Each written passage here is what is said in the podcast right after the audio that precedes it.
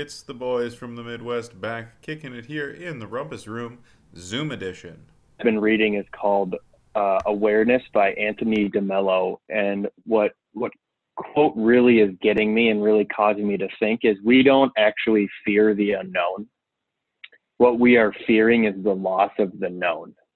So we're afraid of fearing what we know, and there's right now a ton of that happening. So we're dropping a lot of our routines, we're dropping a lot of our consistency. And I think what the point is, and it really got me thinking, is we actually don't even know what we're afraid of in the unknown. So how can we be afraid of it? So what we fear is that aversion for like knowing what's going on. So that's something that I think is a good quote to ponder uh, and for people to kind of think about. And if you're like me, you uh, I've been taking a number of different walks and being able to kind of be outside, and that's something I've been thinking about a lot. So I think it's just a good takeaway uh, to think about.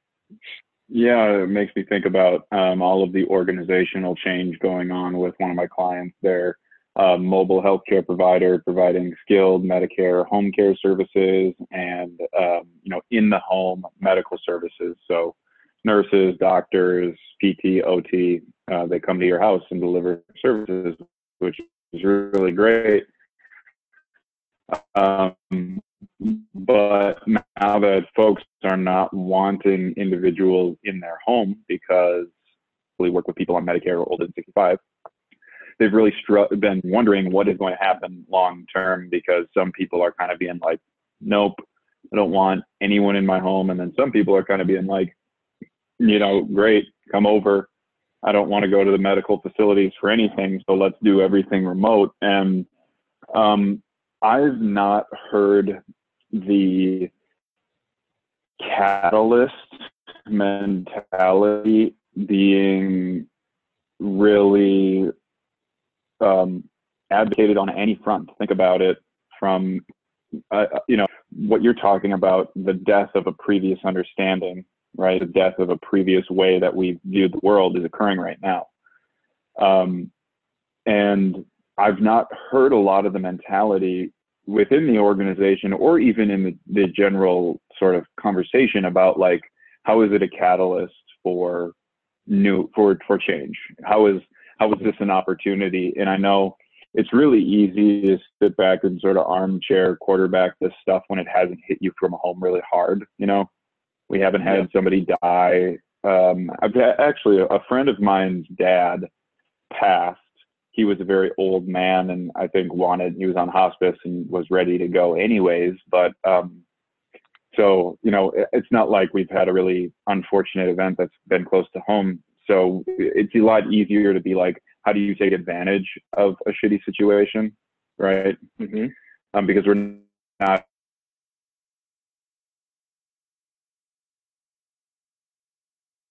of what's going on. Yeah, I would agree. I think we're still probably a couple weeks out, at least where we are in the Midwest, of you know what has been projected as kind of the really difficult periods where we're going to be ICUs maybe full. I think we're doing a pretty decent job. It sounds like of social distancing, but I think uh, it's an easy. It's you're right. It's kind of easy to talk about how can we maybe take advantage of this when we're not experiencing all of the uh, not terror, but all of the problems that come with really the impacts of this disease. And I just don't think we're quite there yet. Uh, just understanding the great the gravity of it. You know, all we have right now are reports coming out from other places. You know, we we don't have that many people in the ER yet. We don't have we're not needing you know like New York right now. There's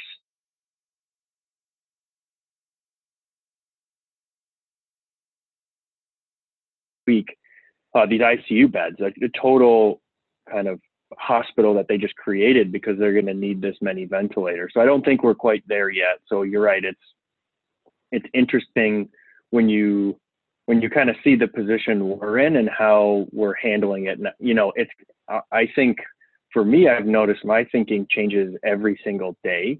The more information I learn, you know, the more I, you, you just have to change your assumptions and change what you think is, is real. And it's, you know, that's kind of why I've been focusing on this awareness piece because it's like, you have to be present with what's going on and you can't assume anything.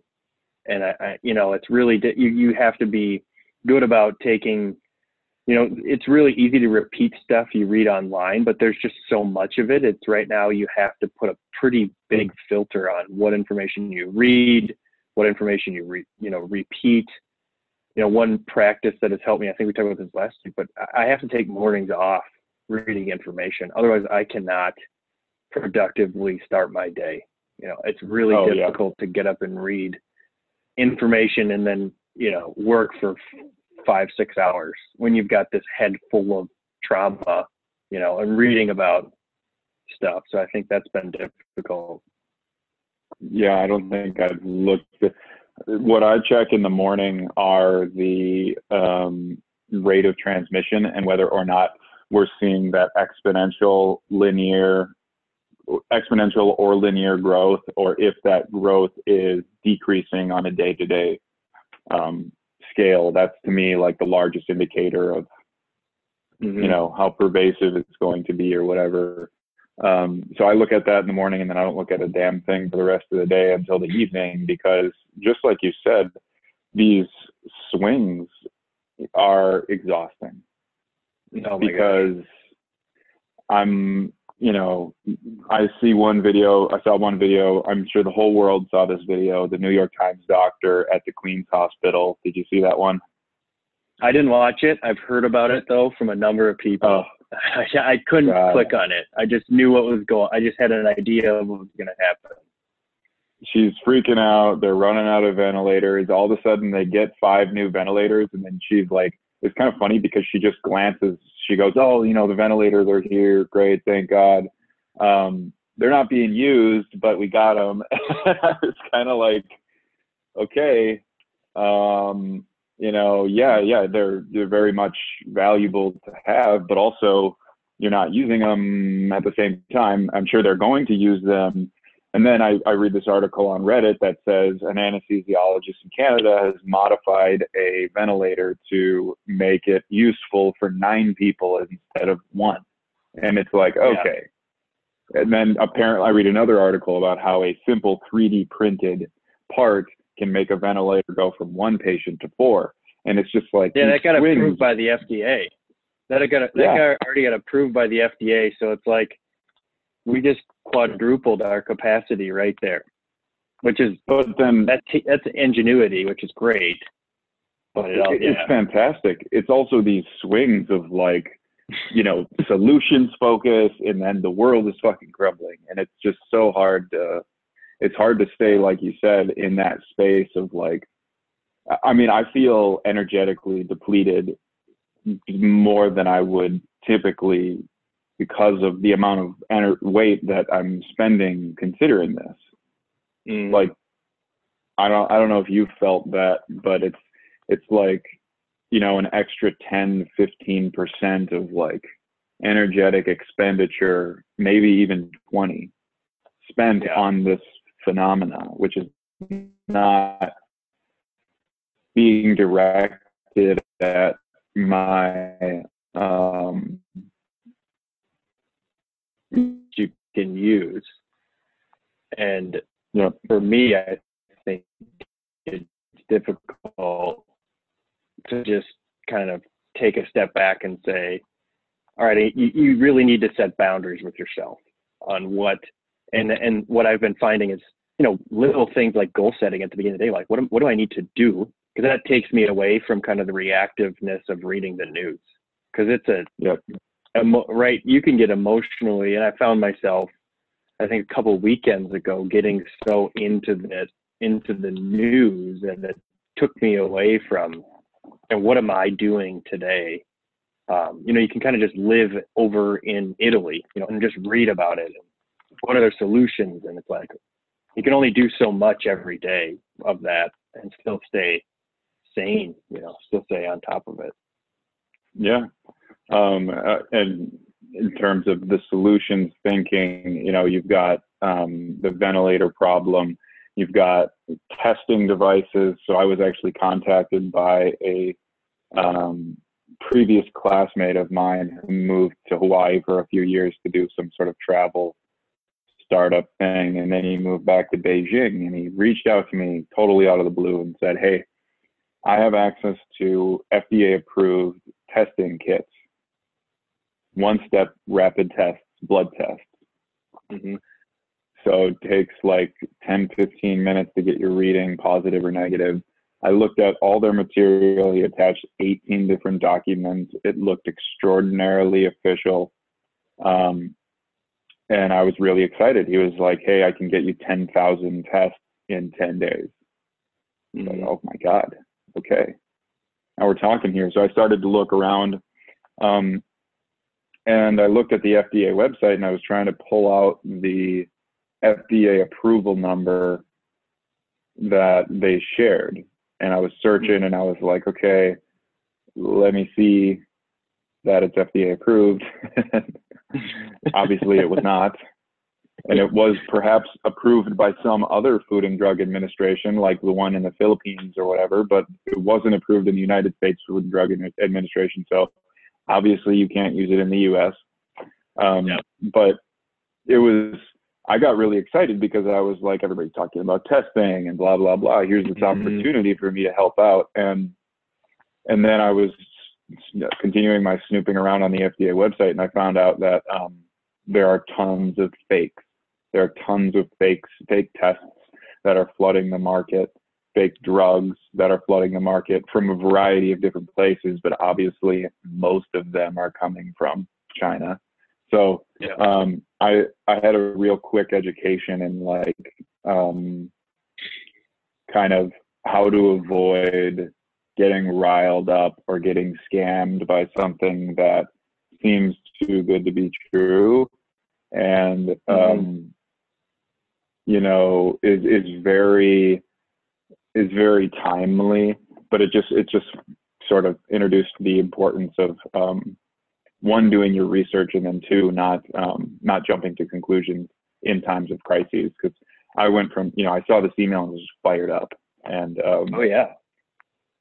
I mean anybody who said yeah here's a test here's a device that tests for corona you know I mean everybody's complaining about lack of testing so anyway it was it was interesting and then you've got all this you know other stuff with the ventilators and then you've got the drug stuff as well so um, I mean, you're more well versed in it than I that there are a variety of different drugs that are perhaps, you know, effective for treating coronavirus. And mm-hmm. I mean, it was kind of funny. We were having a conversation just before this, and you mentioned the two of these malaria drugs, and I went into my medicine cabinet to see if I had them. And um, I have the Proguanil which is um, the latest version of malaria medication. So I got this when I went to uh, Botswana two years ago, and um, Proguanil is is effective for like 90% of the malaria strains, and it only takes one pill, um, mm. Or one or two doses, and uh, you don't have to pre you know, if you go somewhere like that has a lot of malaria and you take the older drugs, you're supposed to like take them for 10 days before you get there. And oftentimes they make you sick and give you these disgusting symptoms. So we were both kind of like, not going to do that. But, yeah. um, so I, I spent a little bit more money to get that other drug. But I mean, you know, there's, there's all, there's these drugs that are coming out. There's hopefulness for vaccines. And again, it just gets into this cycle of like, what's true and what's not. Yeah, that's the difficult thing that, you know, on the drug front is, you know, the biggest case study we have is China, and there's a lot of doubt around with the information that you're getting out of China. And I think that, you know, there, who knows what's going on in every other country. And I think the concern right now that I see on the drug front is governments are shutting down exporting of this type of material. So they're trying to basically hoard whatever they have. Because, you know, a lot of the drugs we get are from other countries. You know, they're produced in India, China, Bank, wherever they are. Um, but right now, it's they that's where the money is, or that's where the kind of some of the power is, and I think you're starting to see these dynamics play out. And on the drug front, it seems like there's a lot of early evidence that certain treatment can work. And you probably heard about it. Trump was tweet, tweeting about this and uh, kind of going crazy. And now it seems like there's some pretty high confidence it can work, but it's getting enough pills for everybody. So the two has kind of changed around how are we handling the medications, who gets it, who doesn't. You know, it it brings into the fold a lot of other questions that we as a nation have to consider. Uh, and, and I think that's the difficulty with a lot of these types of solutions. You think a vaccination comes out. Well, again, producing this type of thing is going to take a entirely set a, a new set of resources. Um, so as you start to get down these rabbit holes, you start to get lost, and it's like, well, what can I do to positively impact either the situation or what can I do as a individual to say, is this contributing to my life? You know, how me finding out all this information is what is that going to do? Like, is it going to be positive or negative? And you, you have to, I have to take a step back all the time to say, you know, is this worth me thinking about? And it's been pretty clear the way that I can help out is to not go anywhere and to, you know, wash my hands, make sure I'm trying to social distance so I don't transfer it. You know, that's a pretty clear thing. But as we've helped, you know, like it's that's well, a tough position to be in. We're not used to. It, it brings in such a fascinating discussion about capitalism versus socialism, because let's say you know this these widely available malaria drugs and you know combinations of regular medicines work okay people go out to the pharmacies and grab them same exact thing is happening with toilet paper if people were not inherently selfish then there would be toilet paper on the shelves mm. am i right because you would acknowledge the fact that hey other people need this too. So I'm not going to go out there and destroy the supply. Oh, for sure. But yep. that's exactly what's happening. And but socialism is built. Mm-hmm. Exactly. And socialism is predicated on the fact that people will, when the circumstances are set up correctly, choose the more the, the solution that will benefit everybody, which is absolute horseshit which is horseshit. That's not what's well. Happening. The case in point is the the t- the, t- the toilet paper, and exactly. we talked about this. In the, we've talked about this. What is the first response for everybody? How am I going to save myself? How can I? I need to be able to wipe myself before everybody else. You know, it's. I'm going to go buy baskets of this stuff. You see pictures everywhere. Obviously, that's been very very predicated, but that's the response is a kind of self, it's self first. And that's a great point of socialism requires you to not behave like that. Yeah. That's the entire premise of the, of the organization is that you put the state and the needs of the nation before your own. And, and that's why I, I think it's just timely for the discussion that we're having. You know, I mean, this is this is re- representative of you know the last 20 years the bashing on capitalism the more i mean the just the difference between conservatives and you know advocates of a more egalitarian society it's like i mean you just you you you are acting like people are not animals. And what this is showing us is people are just effing animals. That's it. Yeah well and i think the, the discussion I think one of the frustrations I think that I'm sensing, I think amongst kind of the population, the culture is when people kind of walk around and talk the moral high ground, yet you behave, you don't behave that way. So, like, for example, I heard a story about a very left leaning, you know, the administration is selfish, capitalism is they're hoarding money.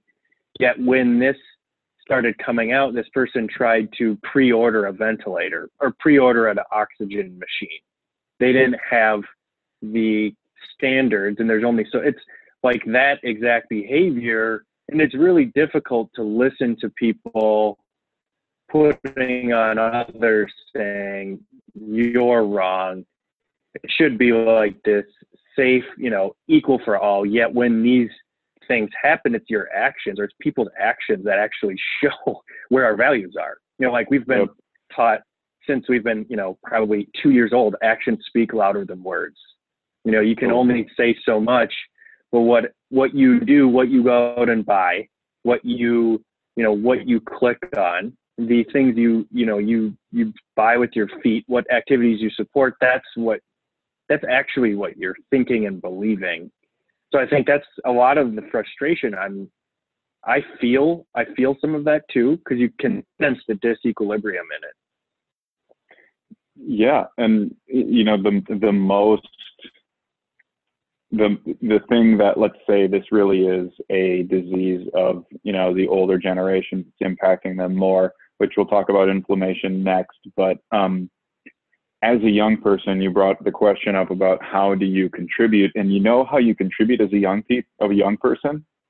You don't buy par- you don't buy the canned goods. You know what I mean? You don't buy rolls of toilet paper.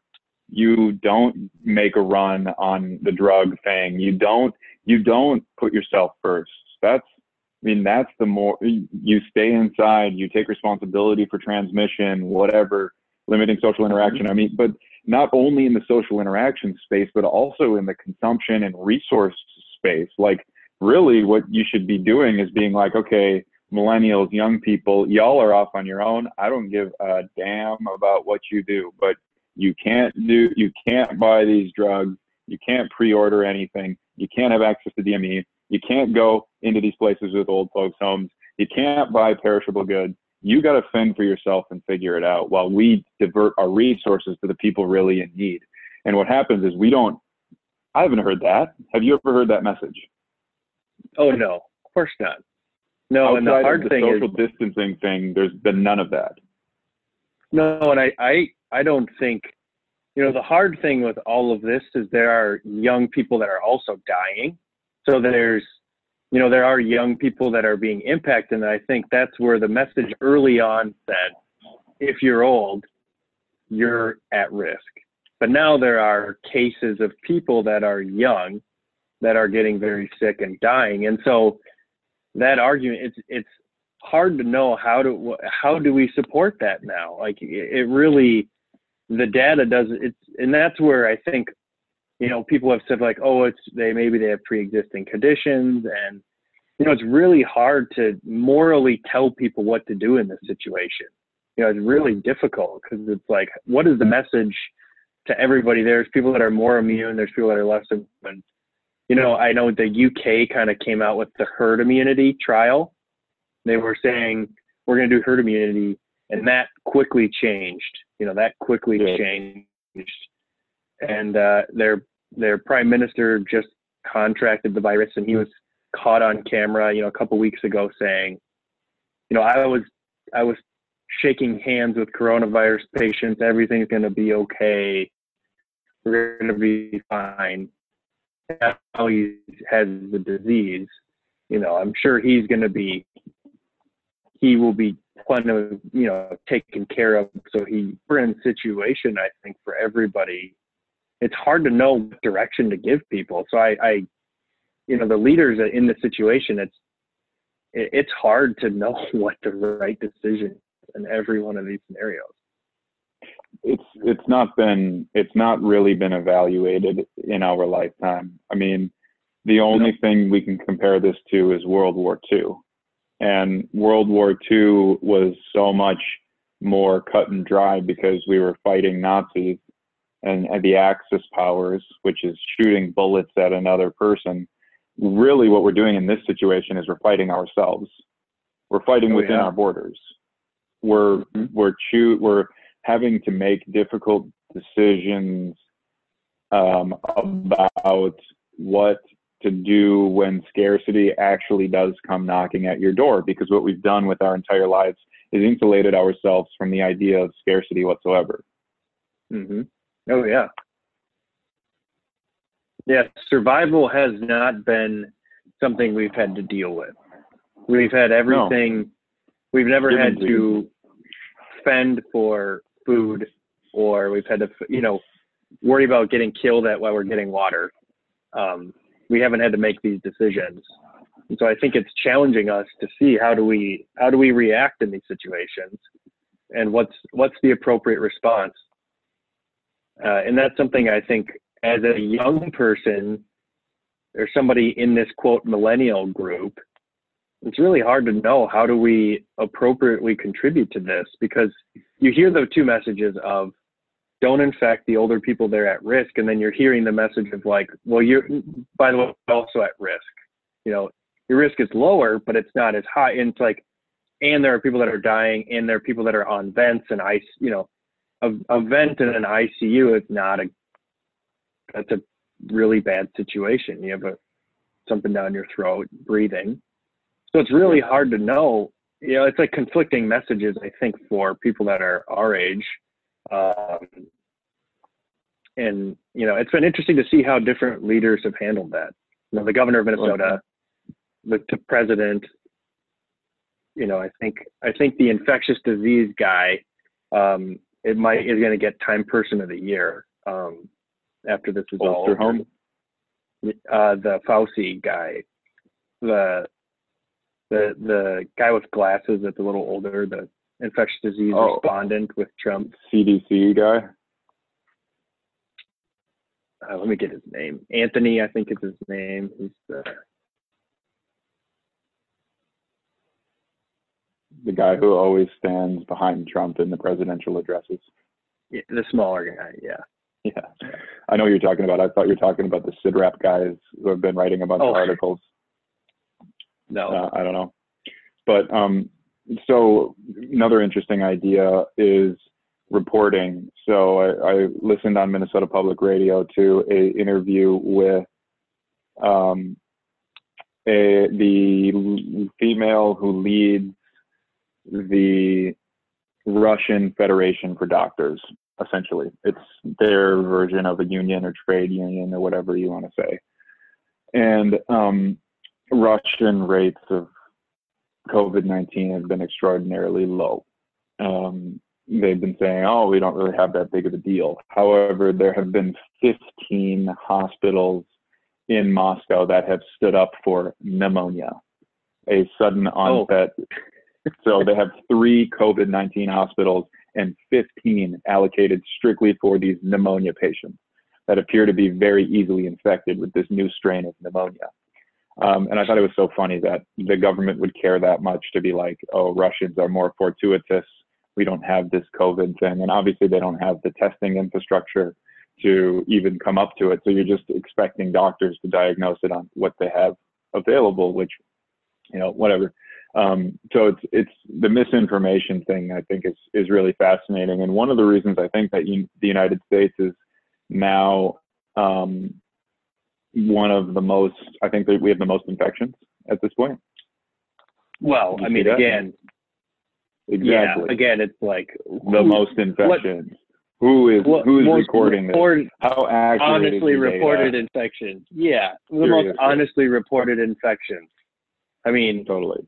how how many documentaries are there about hiding numbers and you know okay think of a place like india you think of like these these places that have just people living on top of each other Billions. china you know in in parts of china that you know i just the reporting thing and I, that's why it's really hard for me to hear like we are the most affected country like yeah we our reporting is a little bit it's like data is only as good as how what it, what information comes in so Yeah. that's hard for me to and but the the one thing I will say about why I think um, death rates.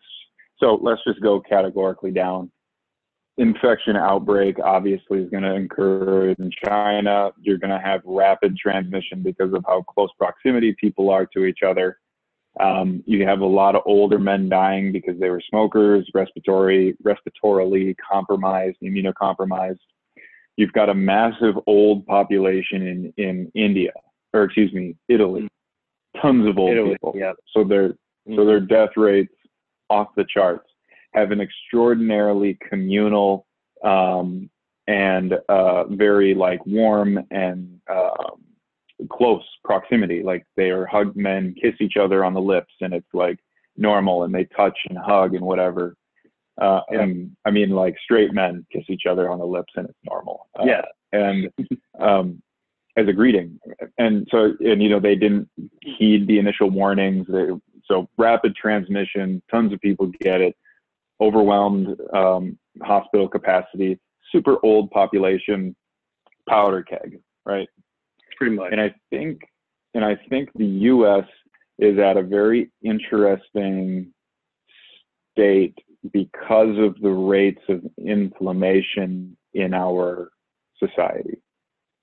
Mhm. Um, I, I think inflammation can be looked at as another way, um, another immunocompromising element. And I think because of the modern American diet, largely, um, Yeah. and the sedentary way of our life, cars everywhere, nobody's walking. Um, we're sitting at desks or watching TV or watching sports. I think that is a, a an additional unique powder keg, which is going to cause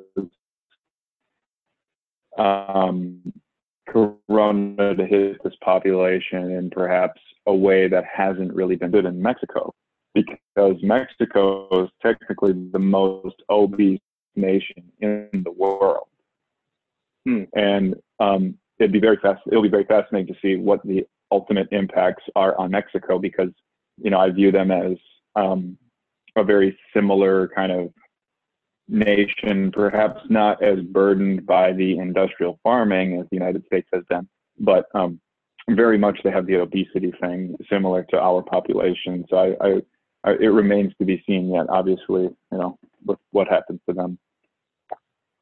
Yeah, and I think it's interesting for you as I was reading a lot about, you know, we what we've done is looked at Italy as a whole, and somebody took a further look into the cities of Italy and what is happening within those, and there's certain cities that had a massively different, like 30x different death rate, and what they attributed that to is they said I think it's Milan or I, I think Milan had the highest uh, rate of death rate. And then there's another large city with 6 million people that was 30 times less.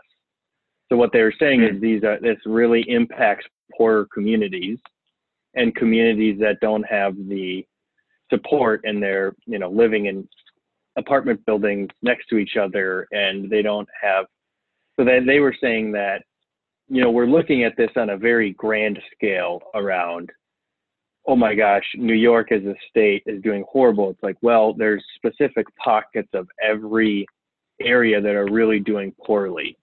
Um, and it's not, obviously, it, it's not in areas where they have the resources or the the capabilities. And when you they look at Italy, they're like, everybody's talking about Italy, Italy, Italy, but it's very specific to a specific region in Italy.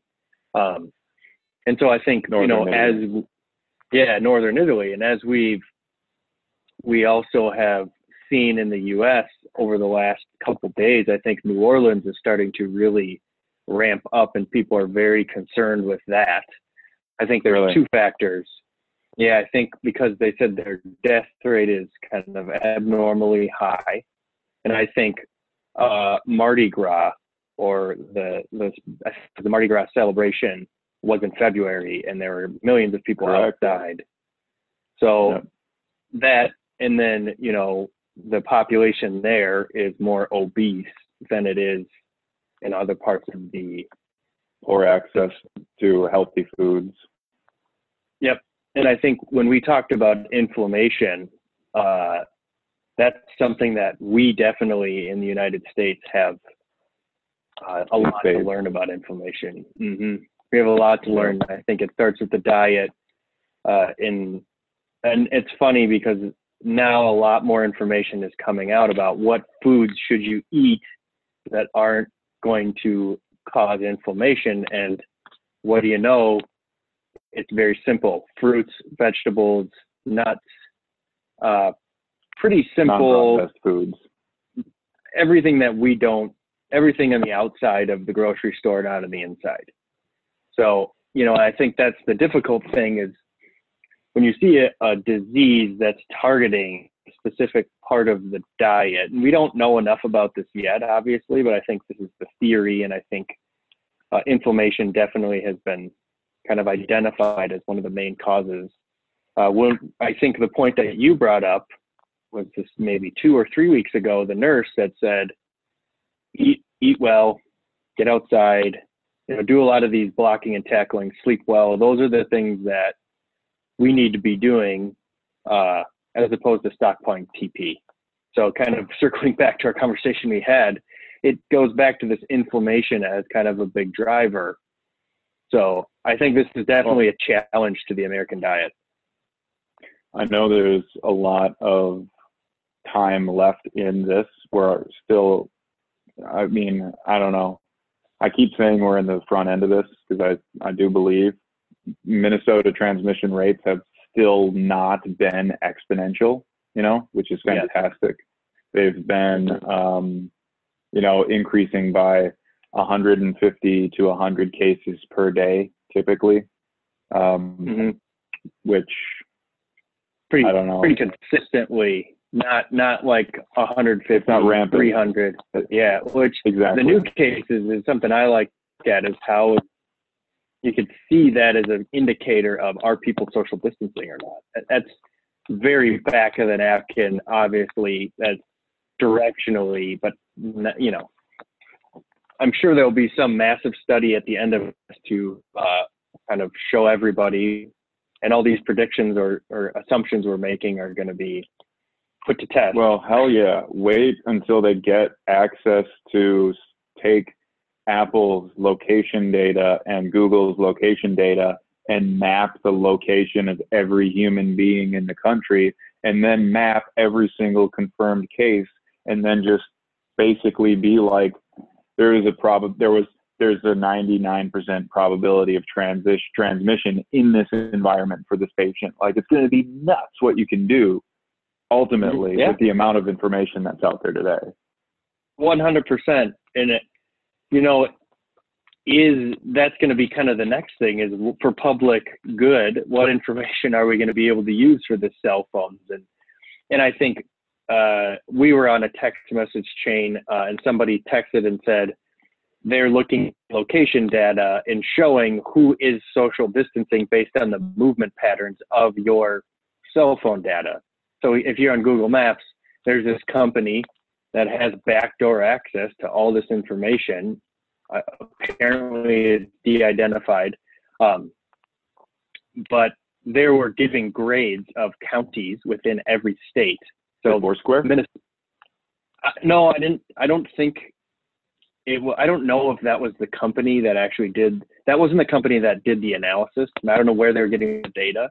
Um, I didn't read enough into it. But what they did is they gave grades to states on are they following social distancing policy, and they went into specific counties. So, what counties in Minneapolis, Minnesota, St. Paul, wherever they are, were you following social distancing rules based on how how much activity was there on this dashboard? And Minnesota got an A. Um, what do you know? boon for flyover country. Yeah, there we go. There wasn't a lot of A's, uh, but some of the it's pretty ironic though because some of the F's were Wyoming, places that don't have a lot of cases, Montana, Wyoming, and that's where a lot of movement was still happening.